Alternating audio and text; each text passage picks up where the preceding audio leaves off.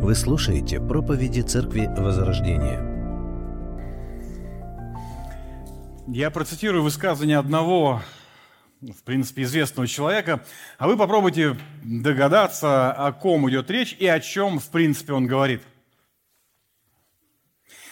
Когда мы прекратим пользоваться непонятным жаргоном тринитарной арифметики, что три – это один, и один – это три – когда мы разрушим искусственные леса, возведенные для того, чтобы замаскировать простую структуру Иисуса, когда, короче говоря, забудем мы все, чему нас учили после Его времени, и возвратимся к чистым и простым учениям, которые Он дал, только тогда мы будем истинными и достойными Его учениками. И я не буду вас мучить, вы все равно не знаете. Эти слова принадлежат Джозефу Джефферсону. Знаете такого? Сейчас мы узнаем иноагентов. Это третий президент США. А вот чего касались эти высказывания, я думаю, достаточно легко догадаться, касались они учения о Троице. Учение о том, что есть один единый Бог, открывающий себя как Отец, Сын и Дух Святой. Бог один, но три личности. И вот сложность и непознаваемость в полной мере этого учения нередко приводила к тому, что люди высказывались таким образом, желая все максимально упростить. Я не могу этого постичь, следовательно, этого не может быть. Помимо желания все максимально упростить, была и другая, откровенно агрессивная и враждебная реакция на учение о Троице. Например, четыре века назад, пять, наверное, даже уже, жил человек по имени Сервет.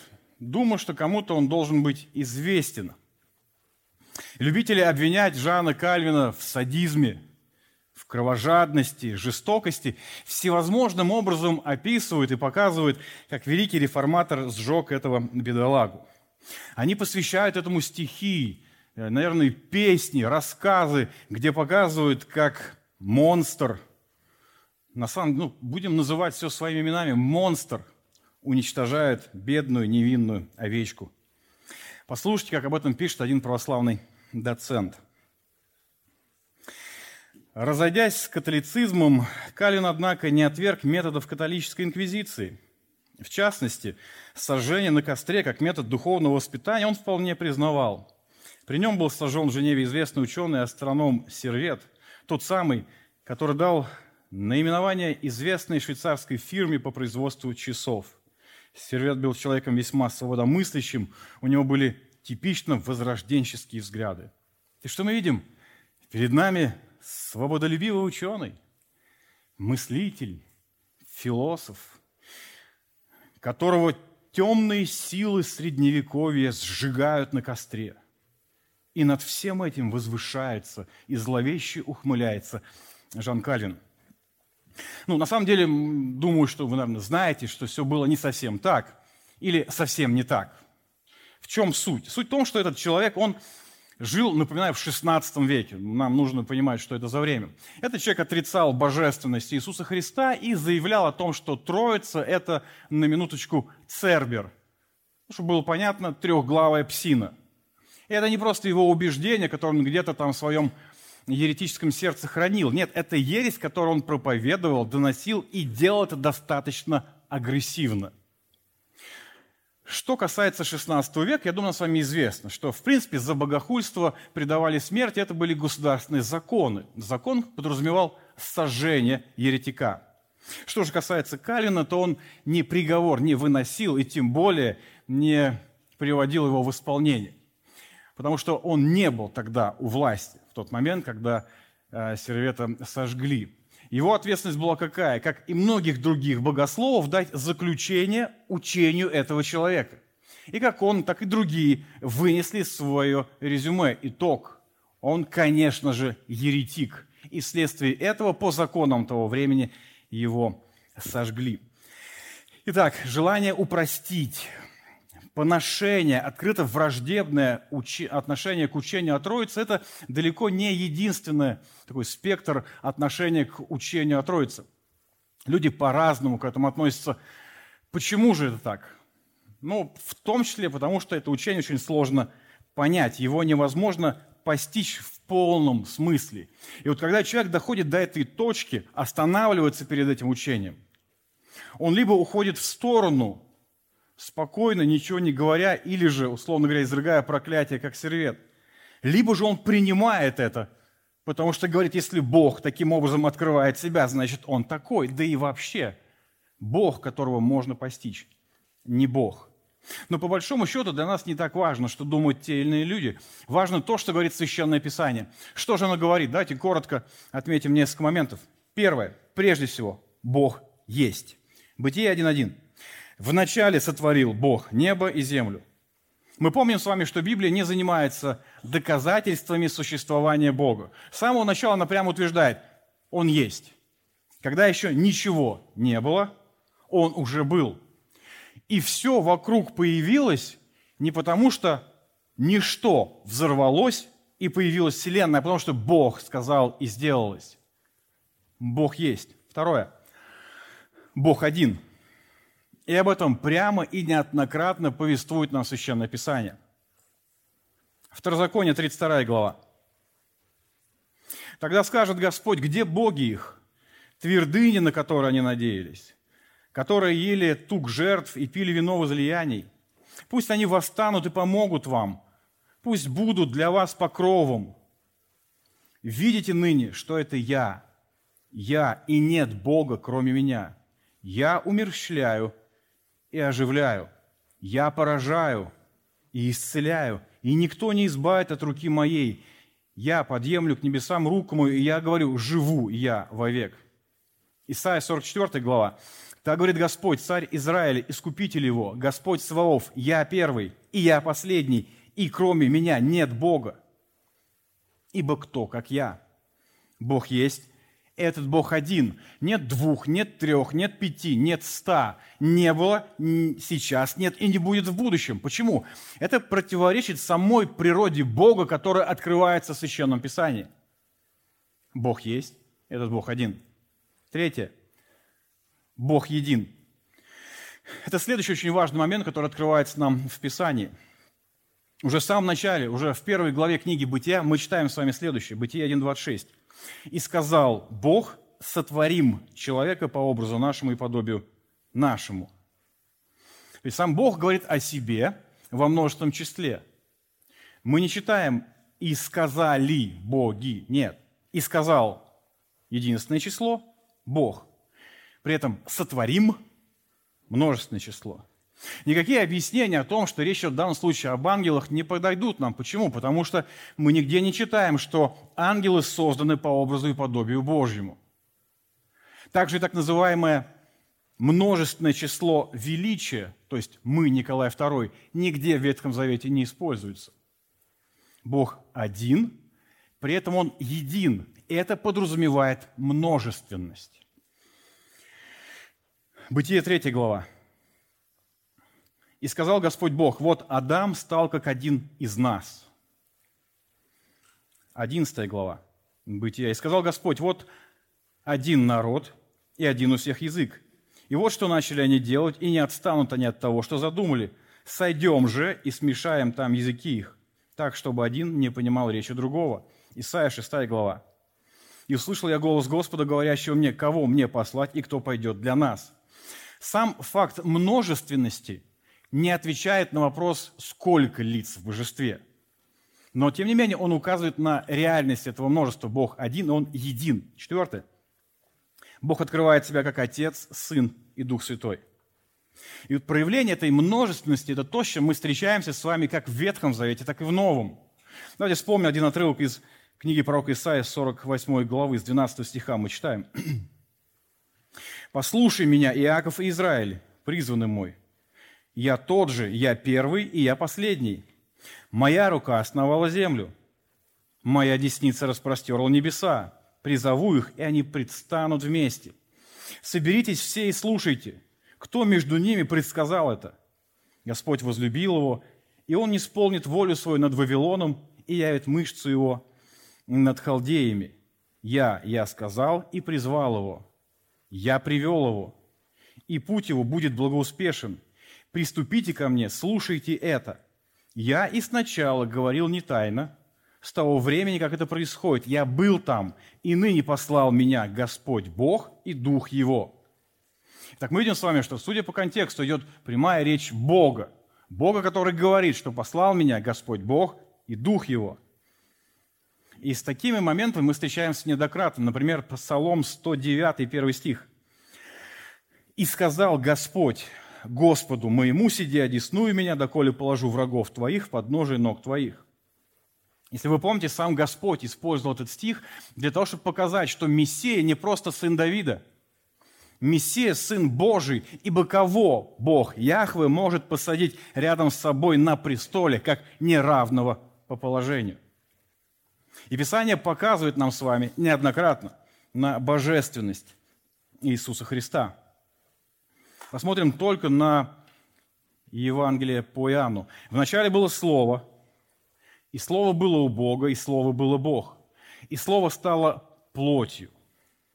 Далее. Иисус сказал им, истинно, истинно говорю вам, прежде, нежели был Авраам, я есть. Тогда взяли камни, чтобы бросить на него. Мы видим, Иисус заявляет прямо, я Бог. И это видно не только из его слов, но и из реакции людей, которые стояли рядом. Почему они взяли камни? Потому что они хорошо поняли, о чем он говорит. И еще один момент. Фома сказал ему ответ, Господь мой и Бог мой. И мы помним, что Иисус его не останавливает. И Иисус Бог. И при этом Он не тождественен Отцу. Мы видим в Священном Писании, что именно к Отцу Иисус неоднократно обращается в молитве. И именно от Отца неоднократно исходит голос, направленный к Иисусу. Иисус также не тождественен Духу Святому, который также в Священном Писании назван Богом. Деяние 5 глава. Но Петр сказал, Анания, для чего ты допустил сатане вложить в сердце твою мысль солгать Духу Святому и утаить из цены земли? И далее ты солгал не человеком, а Богу. Получается следующее, что Бог есть. Этот Бог один, этот Бог единый, открывающий себя как Отец, Сын и Святой Дух. Отец – Бог, но Он не тождественен Сыну и Духу Святому. Сын – Бог, но Он не тождественен Духу Святому и Отцу. Дух Святой – Бог, который не тождественен ни Отцу, ни Сыну. Исходя из этого и пришли к такому термину, как Троица. Упоминается ли в Священном Писании Троица? Нет, не упоминается. Но подразумевается ли она? Сто процентов. Можем ли мы с вами в полной мере понять, каким-то образом объяснить Троицу? Нет. Но на то он и Бог, чтобы быть непознаваемым в полной мере. Важно ли это? Важно ли понимать, что Бог именно Троица? Безусловно. Как может быть неважным то, о чем говорится в Священном Писании? Если об этом сказано и неоднократно, значит, это важная истина. Далее, что касается спасения человека. Мы видим с вами, что в спасении участвуют все лица единой Божественной Троицы. И если бы Бог не был Троицей, то невозможно было бы и спасение. Почему? Потому что Сын Божий, став человеком, прожил святую жизнь, он стал совершенной жертвой. Грех мира возложен на него. Отец, как справедливый судья, видя этот грех мира, изливает свой гнев. Мы знаем с вами, что Дух Святой возрождает нас, соединяя нас с телом Христовым, соединяет с церковью. Вся Троица участвует в деле спасения человека. Помимо этого, это указывает на то, что сотворение Вселенной не является вынужденным. То есть Богу, Бог не нуждается в общении – он создал Вселенную не для того, чтобы общаться, что он был в этом вынужден, потому что общение у него было в Троице. Далее, помимо этого, мы понимаем с вами, что Троица являет единство в многообразии. К чему столь длинное вступление? К тому, что наш сегодняшний текст имеет самое непосредственное отношение к единому Богу, к Троице. Давайте к нему и перейдем. Итак, 1 Коринфянам, 12 глава, наш с вами сегодняшний отрывок с 4 по 7 стихи. 1 Коринфянам, 12 глава, с 4 по 7 стихи. Дары различны, но Дух один и тот же. И служение различное, а Господь один и тот же. И действия различны, а Бог один и тот же, производящий все во всех. Но каждому дается проявление Духа на пользу. В прошлый раз на основании предыдущего отрывка мы рассуждали с вами о первых трех стихах. В этих стихах апостол Павел закладывал основание, на котором потом будет строить, раскрывать тему духовных даров. На что же мы обратили внимание? Несколько моментов. Первое – это важность истинной духовности. Все дело в том, что несмотря на одаренность церкви, чрезвычайную одаренность Каринской церкви, они были невеждами в этом вопросе. В их мышлении, в их понимании духовность – это то, что связано с чем-то необычным, что-то малообъяснимое. И именно вот это делает человека наиболее близким к Богу. Но в соответствии с Божьим Словом истинная духовность – это сфера Духа Святого, пребывающего в человеке и действующего посредством Божьего Слова, посредством Священного Писания. Что же вызвало у Коринфян неверное отношение к духовности? И это второй момент, на который мы посмотрели, подделки истинной духовности. Все связано с тем, что коринфяне в прошлом язычники, идолопоклонники, которые были сильно связаны с идолами, их буквально тянуло к ним. И вот находясь в этой системе отношений с идолами, у них было свое представление о духовности. Что они считали подтверждением близости к Богу? Что-то что невообразимое, что-то особенное. Чем громче крик, непонятнее экстатическая речь, эксцентричные выкрики, пророчество, танцы, вводящие в какое-то полубессознательное состояние, тем лучше, тем ты ближе к Богу. И что произошло? Они оставляют идолопоклонство, но вот свой опыт они переносят в церковь. Они пришли в церковь с тем же самым мышлением. И вот апостол Павел видит это и говорит, не, не пойдет. Павлу рассказывает о том хаосе, который у них творится. Он говорит, нет, это неправильно, это ваше прошлое. Это раньше вас влекло к идолам, но сейчас вас Дух Святой, сейчас именно ко Христу вы должны быть влекомы. И поклонение должно соответствовать Его нормам и правилам. Каковы же критерии духовности? Это был третий момент нашего рассуждения. Истинная духовность никогда не уничижит Христа.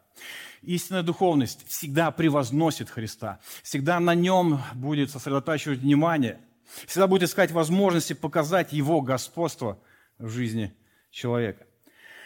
Наш сегодняшний отрывок является продолжением рассуждения апостола Павла.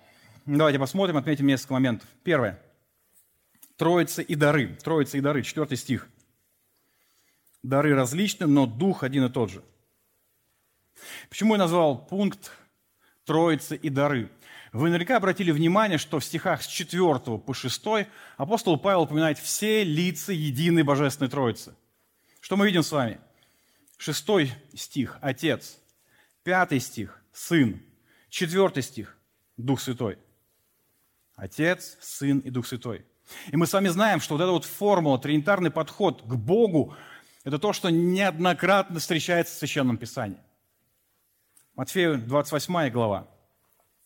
Итак, идите, научите все народы, крестя их во имя Отца, Сына и Святого Духа. При этом обратите внимание, крестя не во имена, множественное число, крестя во имя, единственное число, и дальше уже перечисление Отца, Сына и Духа Святого. Апостол Петр пишет в 1 Петра, избранным по предведению Бога Отца, при освящении от Духа, к послушанию и окроплению кровью Иисуса Христа.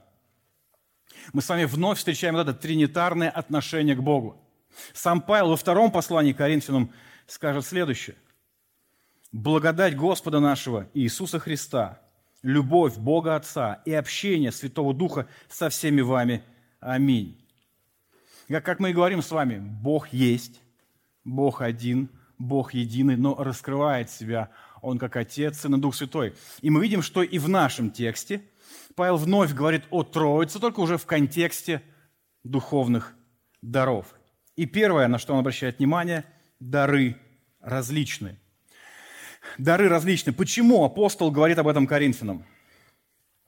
Все дело в том, что, как мы уже с вами говорили, их представление духовности – это что-то необычное – что происходит вследствие этого? Все сосредоточены на необычном, желают это иметь, желают этому подражать. Но с таким подходом они теряют множество благословенных даров, которые у них есть. Но они ищут проявление чего-то особенного, чего-то одного. И вот апостол Павел говорит, даров много, дар не один. Это многообразие даров. Что же такое духовный дар? Исходя из нашего текста, мы видим с вами, что духовный дар – это Богом данная способность участвовать в созидании тела Христова. Это способность, которая пришла в жизнь человека вместе с Духом Святым, то есть в момент рождения свыше. Это не природные способности, это не таланты человека, и мы должны их различать. Люди неверующие могут быть очень талантливы. И мы с вами знаем немало известнейших ученых, которые просто богохульствовали в своей жизни. Мы знаем с вами мыслителей, философов, людей с мировым именем, которые отрицали Бога. Мы знаем с вами спортсменов, добивающихся действительно уникальных результатов, которые ведут абсолютно аморальный образ жизни. Духовные дары и таланты – не одно и то же. Таланты, способности – это то, что мы получаем в момент физического рождения. Духовные дары – это то, что мы получаем в момент рождения свыше. Какие же бывают духовные дары? Мы с вами знаем, что в Священном Писании есть четыре текста, которые несложно запомнить, рассказывающие нам с вами о духовных дарах. Это 1 Коринфянам, 12 глава, Римлянам, 12, Ефесянам, 4 и 1 Петра, 4. Все очень просто. В этих отрывках перечень даров, он не одинаков. Из этого делается вывод, что четко количество не определено, что не факт, что все дары прописаны, что есть только те дары, которые мы встречаем в Священном Писании. Ну, например, в послании к римлянам мы читаем следующее. Итак, по данной нам благодати имеем различные дарования. То имеешь ли пророчество, пророчествуй по мере веры. Имеешь ли служение – Пребывай в служении, учитель в учении, увещеватель, увещевай, раздаватель, раздавай. В простоте начальник, начальствуй с усердием, благотворитель ли, благотвори с радушием. Обычно все духовные дары делят на две части, на две категории. Дары слова и дары служения. Это не просто выдумка богословов, это то, о чем пишет, в общем-то, апостол Петр в 4 главе первого послания. «Служите друг другу каждый тем даром, какой получил, как добрые домостроители многоразличной благодати Божьей. Говорит ли кто, говори как слова Божии. Служит ли кто, служи по силе, какую дает Бог, дабы во всем прославлялся Бог через Иисуса Христа, которому слава и держава во веки веков. Аминь. Могут ли таланты, способности человека каким-то образом помогать, споспешествовать духовным дарам? Безусловно, я думаю, с вами понимаем, Божье провидение ведет нас так, что все эти вещи становятся взаимосвязанными. Ну, например, я думаю, вы все помните брата нашего дорогого Андрея Желиховский, который периодически бывал у нас с вами. Да, это оперная звезда мирового масштаба, тех, которых называют вот номер один. Если вы с ним общались, то увидели его вот эту вот заточенность на то, чтобы проповедовать Евангелие. Желание, чтобы люди узнали, что мир в грехе, что спасение во Христе, что для того, чтобы обезопасить себя от Дня Господня, от суда, нужно поверить в Христа и покаяться в грехах. Помогает ли ему, как вы думаете, способность, этот талант к пению проповедовать Евангелие? Да сто процентов. Это увеличивает аудиторию. Он может благовествовать людям, до которых мы с вами никогда не дойдем. Другой пример, уже более нам с вами известный Андрей Иванович Орос, один из лучших специалистов в области спортивной травматологии. Он был здесь достаточно времени, я думаю, вы помните, если с ним общались, опять-таки, вот этот настрой, заточенность на то, чтобы говорить с людьми о Господе. Риторический вопрос, помогает ли ему его способность благовествовать людям? Сто процентов.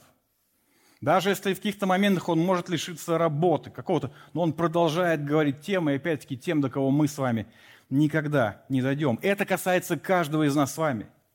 Те или иные способности у нас от рождения не просто так. Божье провидение направляет нас. И они потом будут соединяться с теми дарами, которые у нас есть для более эффективного служения Господу. Дары различны. Источник этих даров – Святая Троица. А это значит, что пренебрегать этими дарами, это значит пренебрегать Троицей. Тот факт, что дары каждому даны Богом, показывает, что нету более или менее значимых даров. Они все от любящего и благого Бога. И это привилегия обладать этими дарами. Они различны, и они от самой Троицы. Как Троица – это единство в многообразии, так и Церковь – это единство во многообразии даров, дарованных каждому члену Церкви. Так, Троица и дары. Второе – Троица и служение. Пятый стих. Служение различное, Господь один и тот же. Итак, второе, на что обращает внимание апостол Павел, на служение, которое, как мы видим, различны. Если дары мы с вами можем сравнить с инструментами, которые мы получили, то служение – это, скажем, профессия. То есть если мы с вами, предположим, все строители, то получается следующее. Один из нас или кто-то проектировщик. Вот он заточен на это, у него мозг так работает. Он может видеть определенные взаимосвязи, алгоритмы и изложить их в доступной и понятной форме. Другой будет кровельщиком, у него руки из нужного места растут, у него есть необходимый инструмент, которым он умеет пользоваться. Другой будет сантехником, он знает, где и как лучше установить душевую или же умывальник, и как лучше спрятать трубы. Четвертый будет дизайнером, которого уже в выстроенном помещении он будет знать, как практичнее, комфортнее все расставить, чтобы использовать место, которое есть в доме наилучшим образом. Разные люди в разном направлении, но все делают одно общее дело. Как дары различны, так и служения, совершаемые при помощи этих даров, они различны. Причем даже одни и те же дары, они могут быть использованы по-разному. Я думаю, что мы с вами это прекрасно понимаем. Один, подобно Билли Грэму, может обращаться к тысячам, там, его проповеди коснутся там, миллионов людей. Другой же будет благовествовать лично, один на один. Третий через музыкальное какое-то служение, через песни. Еще один кто-то какие-то рассказы или что-то еще. То же самое дар учителя – один преподает в церкви взрослым, другой – детям, третий в каких-то малых группах, тем или иным социальным группам. Поэтому не стоит думать, что дар учителя заключается исключительно в пасторском служении или в воскресной школе. Не стоит думать, что дар руководства – это только руководство церковью, но не руководство в малой группе, в том или ином направлении служения в церкви, в каком-то выезде церковном. Это то, где этот дар может проявляться.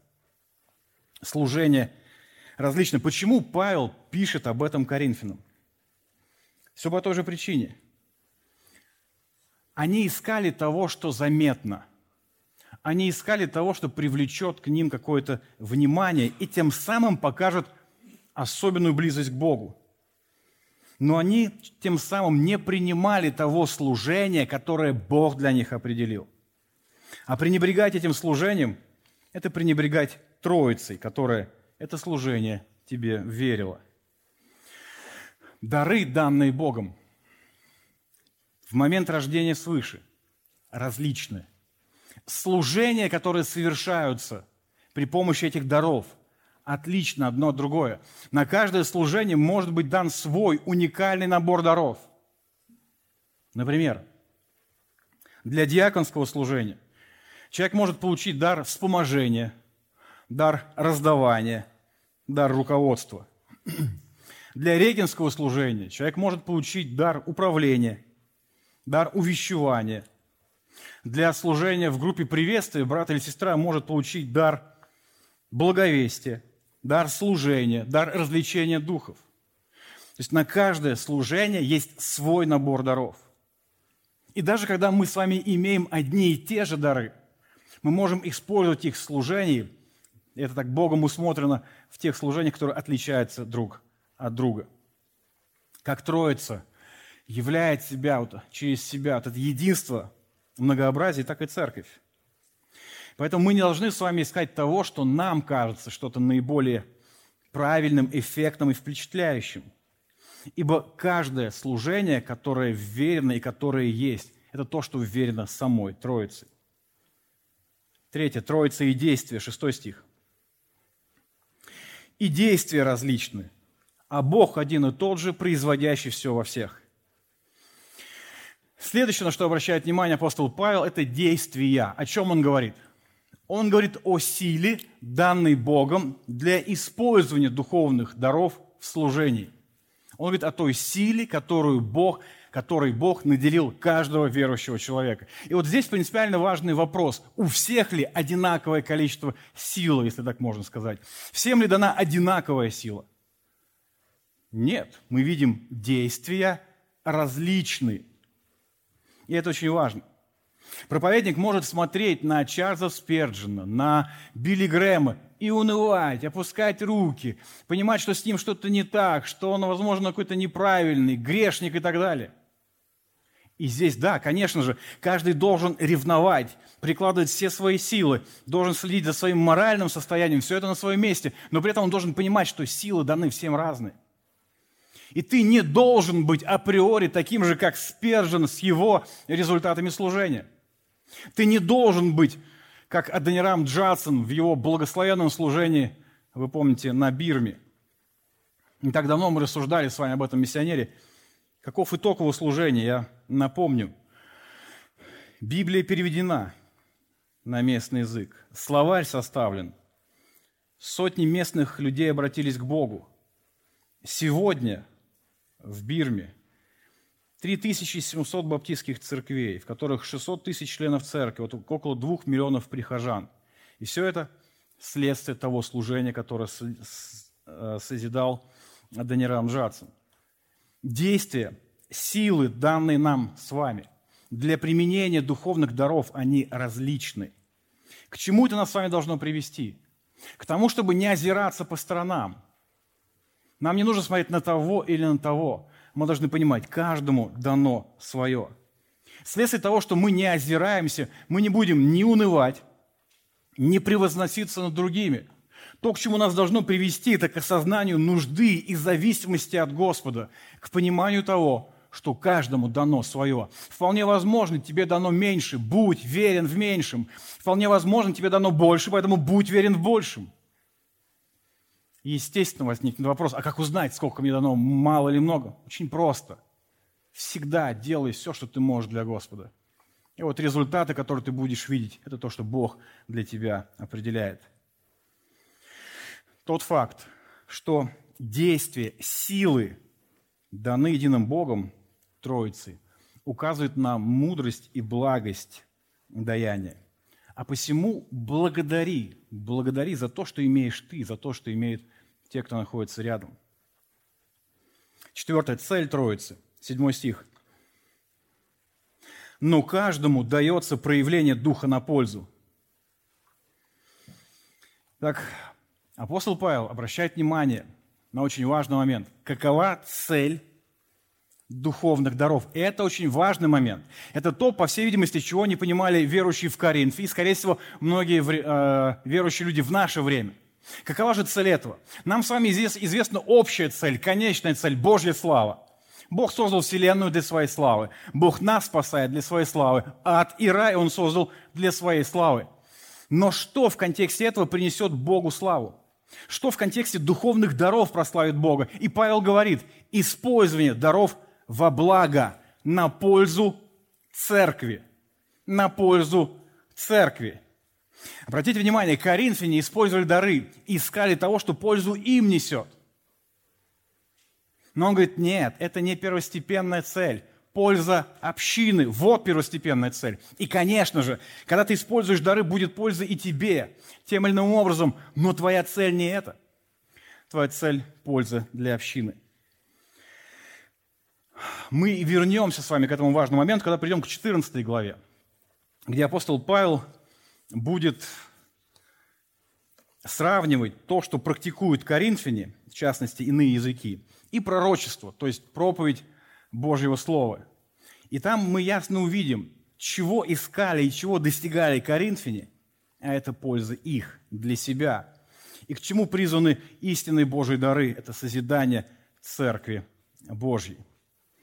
Служение церкви. Когда мы с вами говорим, мы понимаем, что это служение командное. Это работа, это взаимодействие. Если в этой команде люди не настроены на то, чтобы работать друг с другом, то вряд ли будет какой-то успех. Это можно сравнить с футбольной командой. Сколько человек в футбольной команде? Кто напомнит? 30?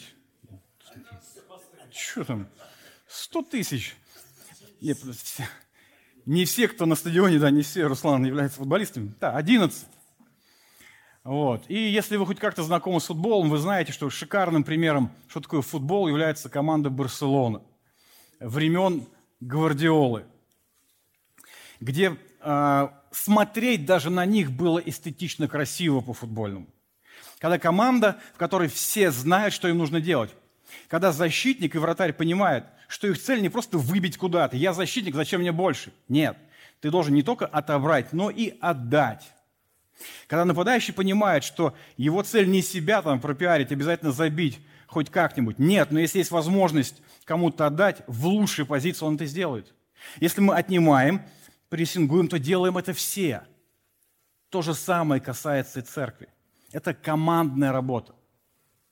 В церкви мы взаимосвязаны и взаимозависимы. Моя цель не свой дар выделить, Моя цель не себя пропиарить, не кому-то что-то доказать. Моя цель в этой команде работать – польза, благо общины и слава моего Господа. Поэтому, если ты учитель, ищи благо тем, кто тебя слушает. А польза простая – в ясном донесении Божьего Слова. Если ты раздаватель, то ищи благо Божьего народа.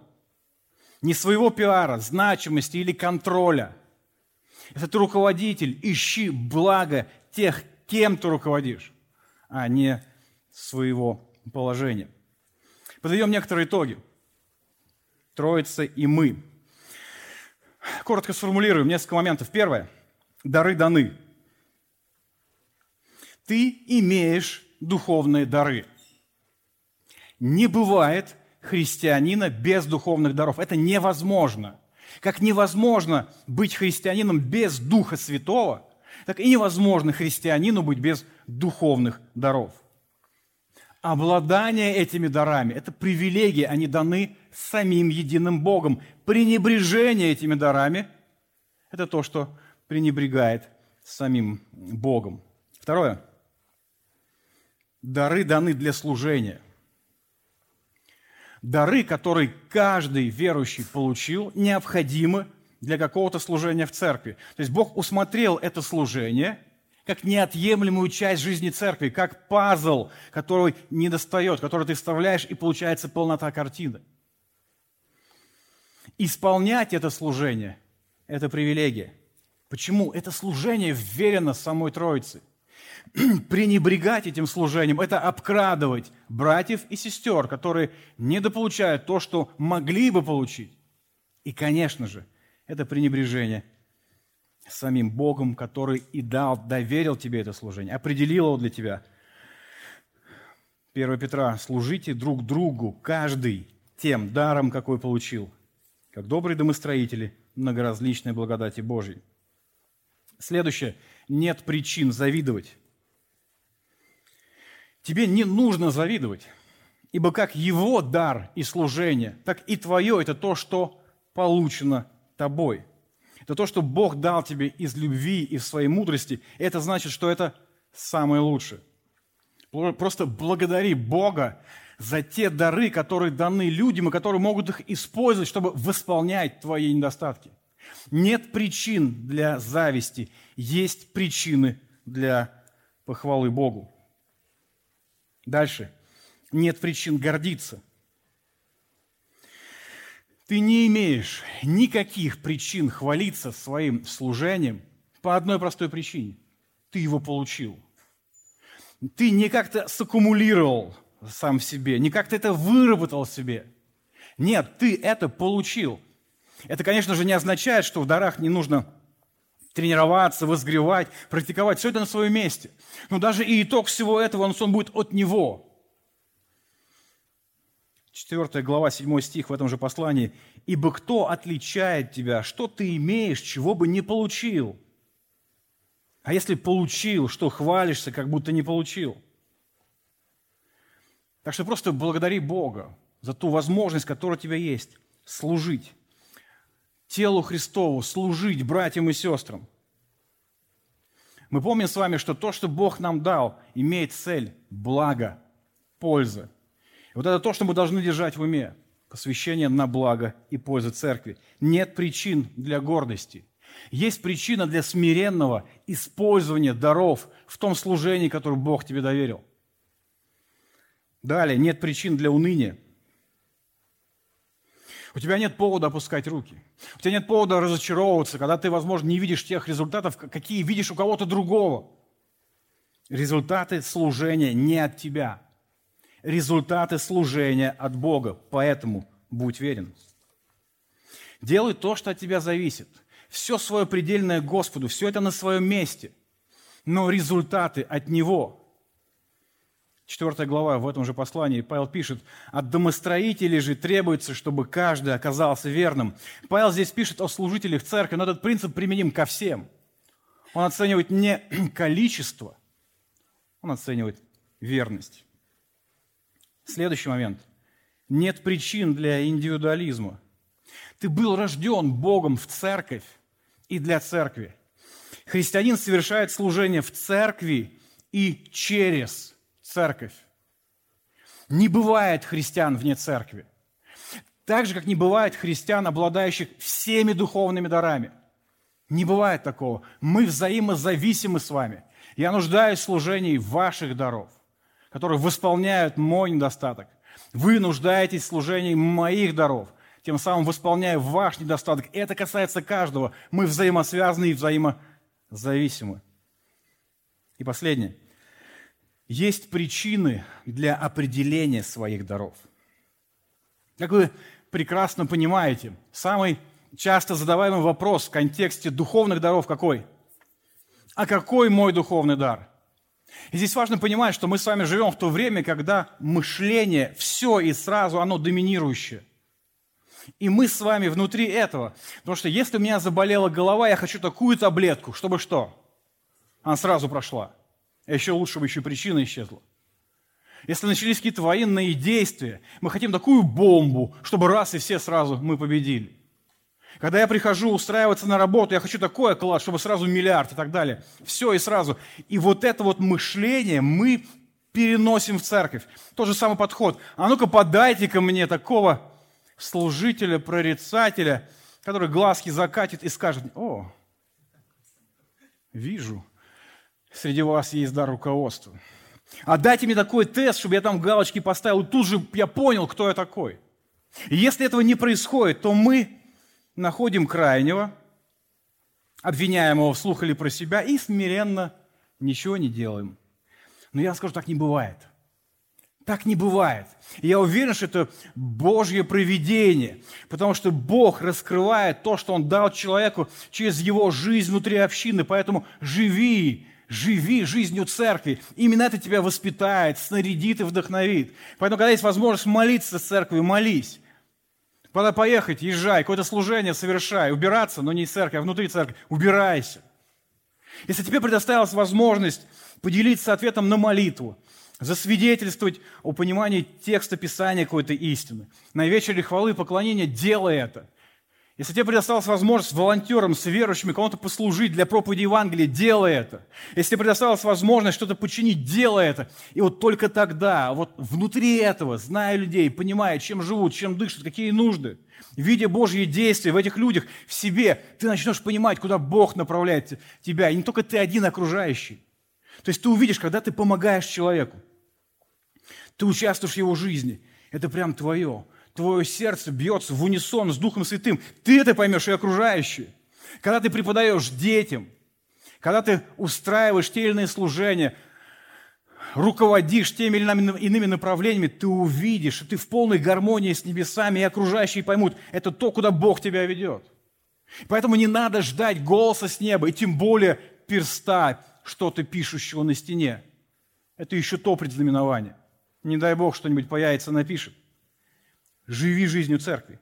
Я гарантирую, я гарантирую, живущий жизнью церкви, увидишь, что Бог в него вложил, потому что Дух Святой будет реагировать в его жизни и направлять к славе Христовой. Мы начали с вами с небольшого размышления о Троице. Почему? По той причине, что, во-первых, это библейское учение, это ясная истина, ясная не значит в полной мере понимаемая, ясная истина Священного Писания, во-вторых, потому что это имеет самое непосредственное отношение к нашему сегодняшнему тексту. Почему Павел размышления о духовных дарах привязывает к учению о Троице? Как мне видится, все дело в том, что церковь, она должна олицетворять, она должна показывать Бога. Как Бог – это единство во многообразии, как Бог – это единство в многообразии вот этого служения друг другу в любви, так и церковь. Но коринфяне не были теми, кто олицетворял Бога. Если они кого-то и показывали, то лишь какой-то языческий пантеон, где куча богов, интриги, скандалы, расследования, и где кажется сам за себя. Но это, говорит Павел, это не церковь. Церковь – это то, что являет единого Бога, где единство во многообразии. Закончить я хотел бы словами Павла из послания к Ефесянам. Он же, Христос, есть глава, Благодаря Ему сохраняется единство всего тела, части которого связаны тесными узами. Каждый его орган исполняет свое предназначение, и все тело растет и созидается любовью. Аминь. Давайте помолимся.